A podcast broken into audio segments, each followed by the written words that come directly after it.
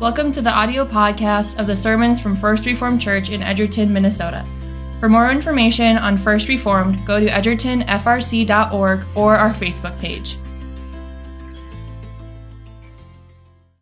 When company is coming, we, we know that we need to get ready.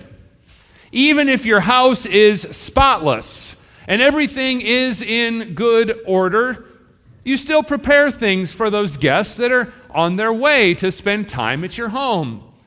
You not only want to get things just right, but we also consider the people that are, that are coming, those that are on their way to visit us. Your home isn't a hotel, so you're going to do more than just lay out towels and have some miniature soaps and shampoos waiting for them. You will consider what some of their favorite foods are, what some of their favorite beverages might be. You will take extra steps to make sure that some of the comforts of home that they enjoy are available to them. You not only straighten things up, you go out of your way to find out what they enjoy, and you try to make the experience the best that it can be for your guests. Now, the big theme of Advent is more than just a chance for us to get a calendar that has four weeks of chocolates that we can open up and eat every day. That's more than just the, the theme of Advent is more than that. It's more than a holding pattern until we get to open our presents. The idea of Advent isn't a pre Christmas waiting period. Instead, it's one of anticipation as we prepare to celebrate the first coming of Christ at Christmas. The idea here is that our minds are going to be drawn to getting ourselves ready for the second coming of Christ. And that is more than just straightening up a little bit. To be prepared for Christ's second coming is a call to repentance. It's a call to consider whether we are conforming our lives to the call that Jesus has put on our lives.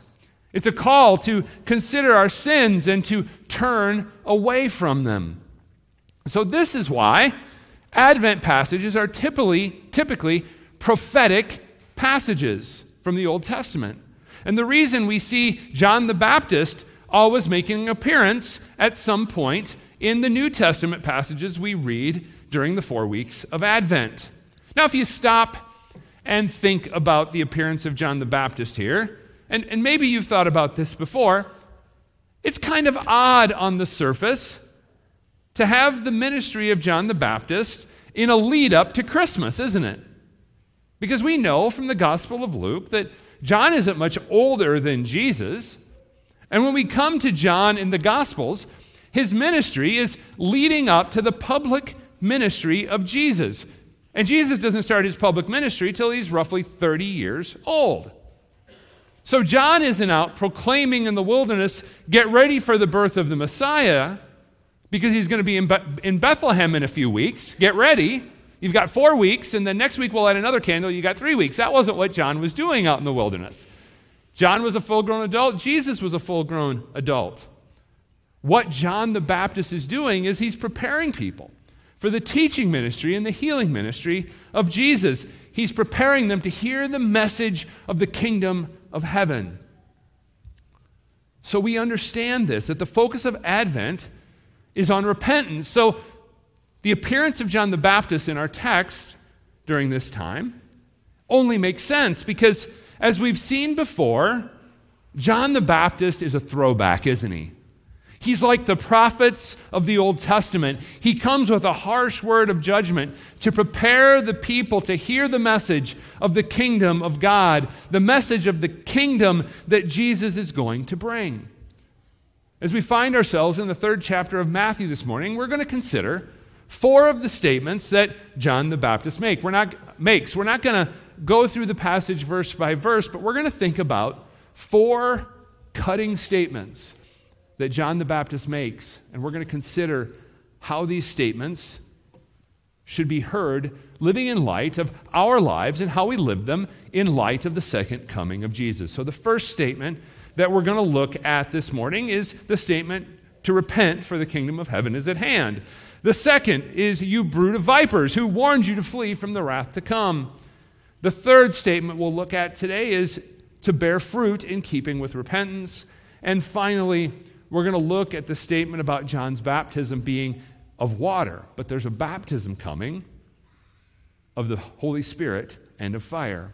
So let's look at our first statement here as we look at Matthew chapter 3, verse 2. Now, this isn't a particularly difficult sentence to understand, is it? Each of those words is easy to pronounce, and each one of them has probably been a part of your vocabulary for a very long time. But at the same time, this is a hard sentence because it's a strong call. It's something that is hard for us to hear because the word repent is a very strong word because it requires something of you and I. It means a change of mind, but, but it's more than just an intellectual assent to some sort of idea. To truly change our mind about something requires action on our part, doesn't it? Now let's imagine that you and I are, are riding down the road and we're headed to have ourselves some dinner at a restaurant on, on one side of a city. We're headed there, and I think this is the best place to get barbecue. So I, I'm taking you there. And while we're driving, you, you convince me that there's a place on the other side of town that is much better. They use better cuts of meat. Uh, they guarantee that their meat is fresh and never frozen. And you even have samples of their sauce for me to try. And I have some there, licking it off my fingers in the car. And I agree with you. That place is better.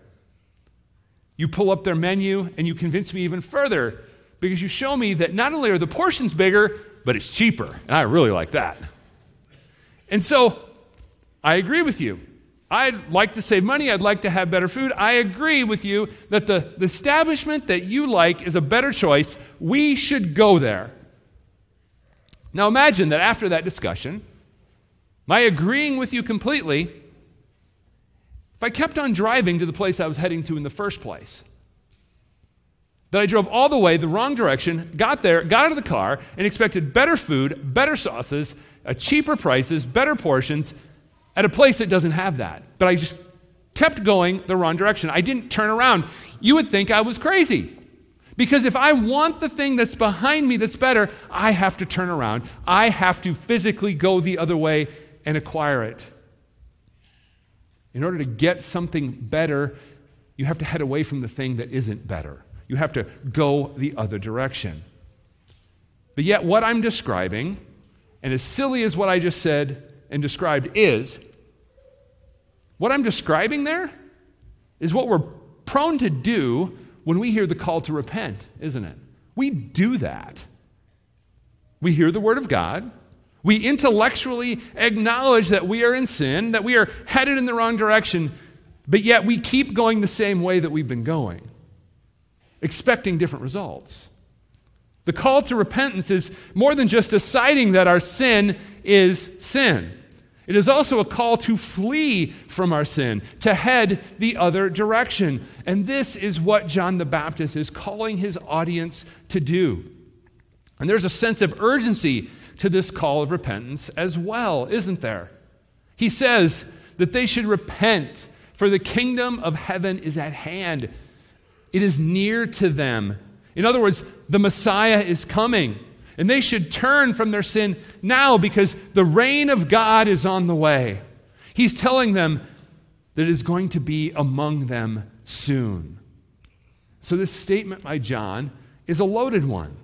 We could parse so many details of this one sentence, but we want to get through three more statements today. So, I'm going to put this in terms that, that I think cut to the chase of what John is saying here. Repent because the king is coming. The king is coming. The idea of the kingdom of heaven is going to be proclaimed. This whole thing, this is what has been anticipated by the prophets. The prophets were looking for the reign of God to come. And now John is telling the people that what the people of old were waiting for, it's more than just on the way, it's basically here. The king is coming.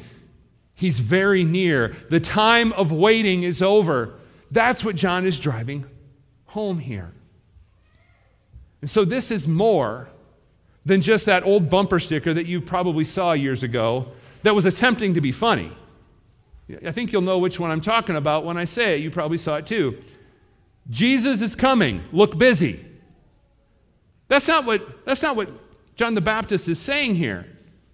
Because the idea, Jesus is coming, look busy, that isn't actually funny. It was an attempt at humor, but it's not funny, enough, funny at all. Because the King of heaven and earth comes not to just see how we look or to think that we're, we're busy, but he comes to judge the thoughts and the actions and intentions of men. So we need to do more than just look busy. John isn't telling them out in the wilderness, the Messiah is coming, look busy. He's telling them to consider their lives. And so these words being spoken to the people in the wilderness come to us. You and I are being called to consider our lives and to hear the call to repent. And we're to hear this call with gravity, the gravity it deserves, because we never know when we are going to be called to account because the coming of the King is at hand. And so we should turn from sin and we should seek to do justice and mercy in God's world. Repent, the King is coming. And so the second statement that we're looking at today is from verse 7, and it continues this urgent language that we've been talking about. John the Baptist means business here, doesn't he, folks? It's a, it's a harsh statement. And it's interesting that this statement here is to the religious leaders, the Sadducees and the Pharisees. These are the people that are looked up to as the example of how they should live. But John sees through them long before we hear Jesus preaching against them, doesn't he? Jesus is going to preach against their hypocrisy later on in the Gospels, but John lets us know about it right now, right here at the beginning of Matthew we get the idea of who the bad guys are going to be in the Gospels. And we have this statement in several of the Gospels. In fact, we saw it in the book of Luke when we were going through that. Right here, we see that, that they are a brood of vipers. Now, the idea here is that they are the offspring of poisonous snakes. Not exactly the way that you would greet people. I mean, this is not a friendly greeting. Someone comes out to hear you speak, and you basically say they're the devil. That's not, that's not a way to uh, win friends and influence people, just so you know. This is harsh, but the language that is used here is justified. I pointed out previously that the Pharisees are they're actually relatively well intentioned. The Pharisees had good intentions in mind because the religious life of the Jewish people at this time had been diluted by the repeated dispersion of their people away from the land. They would be sent out in judgment and in exile. The people are all over the known world. The Jewish people are everywhere in the world. They're a long ways from Israel. And so you can imagine that the people's adherence to the tenets of their faith have been watered down over time. And so the Pharisees show up here in history. And they want the people to return to following God. They want the people to keep the law. Again, like I said, their motivation was a good one. But they have become obsessed with law keeping. They've become obsessed with creating new rules to make sure that the law is being kept. They would, they would come up with all these new ideas on how people could keep this new law so that maybe they wouldn't break the other law. Their hearts were concerned more with the keeping of the law than with the spirit of who God was. But despite their good intentions of bringing the people back to their faith, John correctly identifies them as this brood of vipers because, as I said, they're not about grace. And as we see throughout the Gospels, they are continually coming after Jesus. And so, what is interesting is that here we see these people who are concerned with the restoration of the religious practices of their people, and yet John doesn't think they're on his team. Their call for people to return to the faith, this call that the Pharisees have for people to obey the law, clearly isn't the same as John's call to repent. And we see as he does more than just call them snakes, because he has a question that is a very powerful question. Who warned you to flee from the wrath to come? In other words, how did you figure out that the message of repentance is out here in the wilderness? It's about time you snakes figured out that you self righteous people need to hear the message of repentance. And so, this harsh statement is a good one for you and I to hear as well. This isn't just a good statement for the Pharisees and the Sadducees. We need to hear this during Advent. Because one of the greatest dangers to us as believers is for you and I to have a Pharisaical attitude. Because we can get caught up in self righteousness and we can have judgmental hearts. It's vital that we hear this message and we evaluate ourselves. Do we think that everyone else needs to hear the call to repentance and we're okay?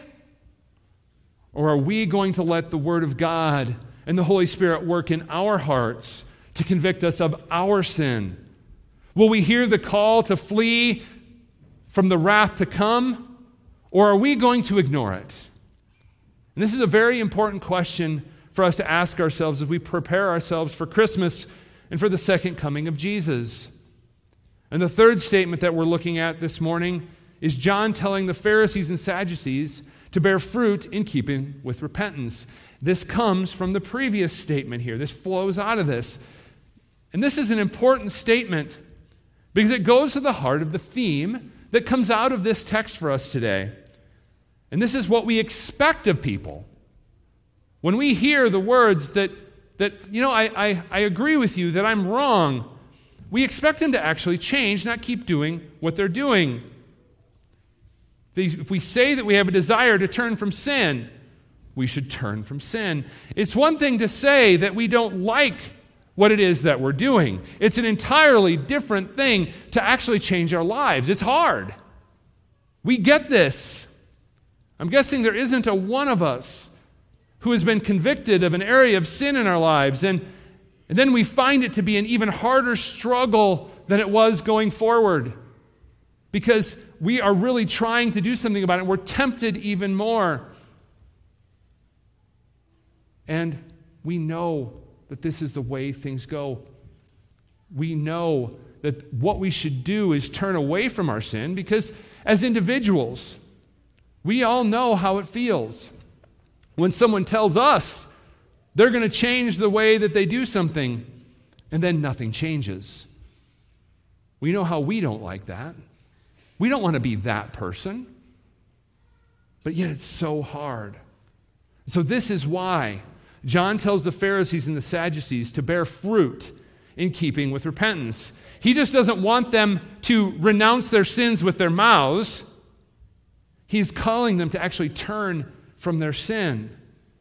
Basically, he's saying, Look, you've come out here to hear what I have to say. My words are calling you to change your lives. Not just say that you agree with what I'm preaching about out here in the wilderness. You actually have to do something. You actually have to turn from sin.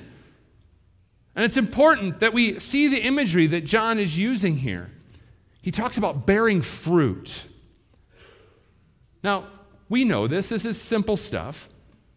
But a fruit tree is not like a produce section in the grocery store, is it? We don't walk up to one branch of a tree and expect to get apples and then go to another branch and get an orange and, and then walk around to the other side of a tree and pick out a banana. Trees bear fruit based upon what kind of a tree they are. You plant an apple tree and you expect apples, not kiwi. Again, this is pretty simple. Each year, when you have a tree, you don't go, gee, I wonder what's going to be on my apple tree. Once the blossoms start to bear fruit, you know an apple tree bears apples. In the same way, you and I need to be mindful that, it, that if we want to bear good fruit, we need to be a good tree.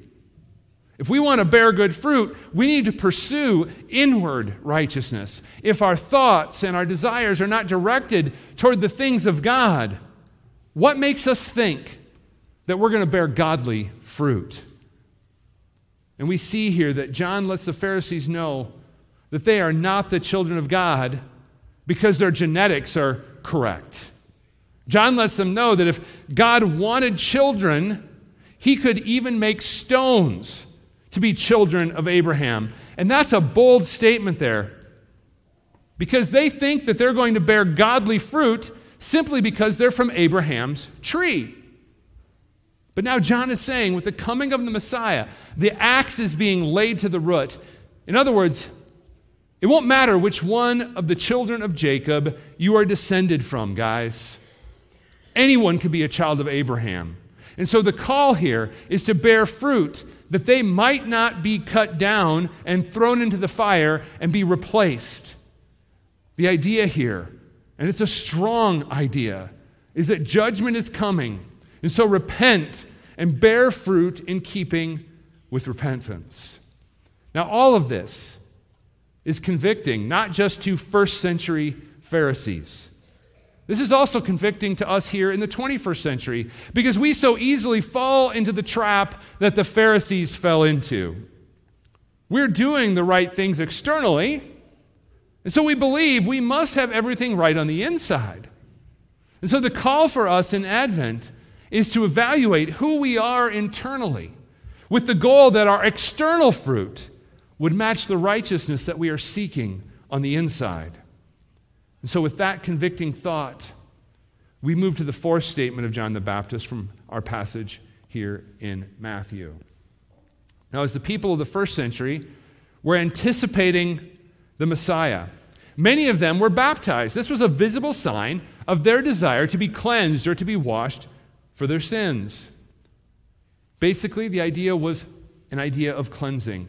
There isn't anything in the Old Testament about being baptized, is there?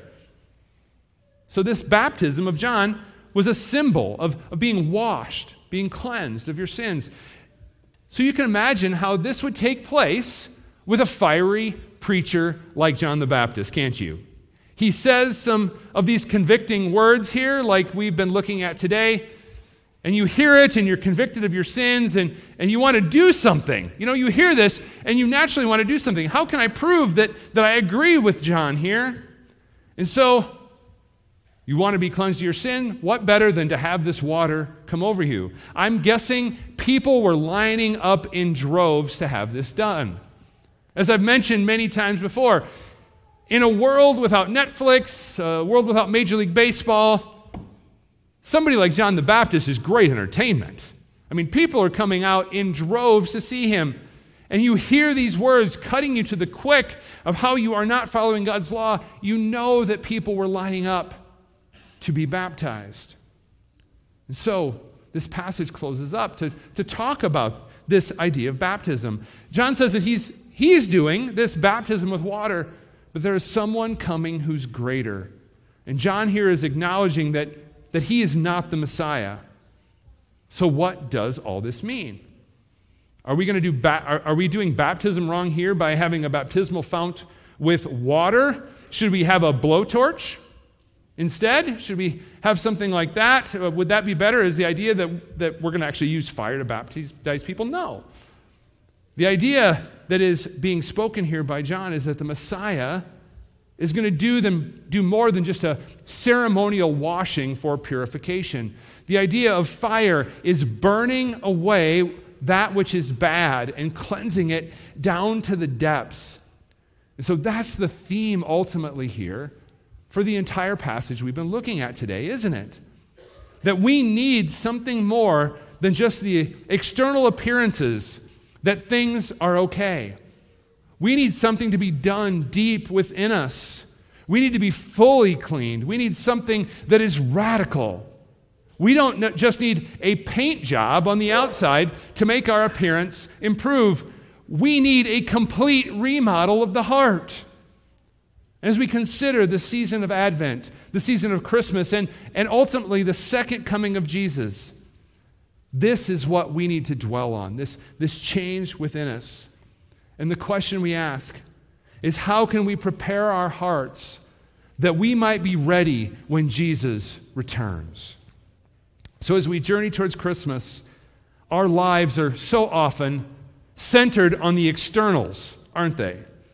Because we decorate, we make things look just so, we seek to buy gifts and our emphasis is usually to get the right item and to make things look perfect.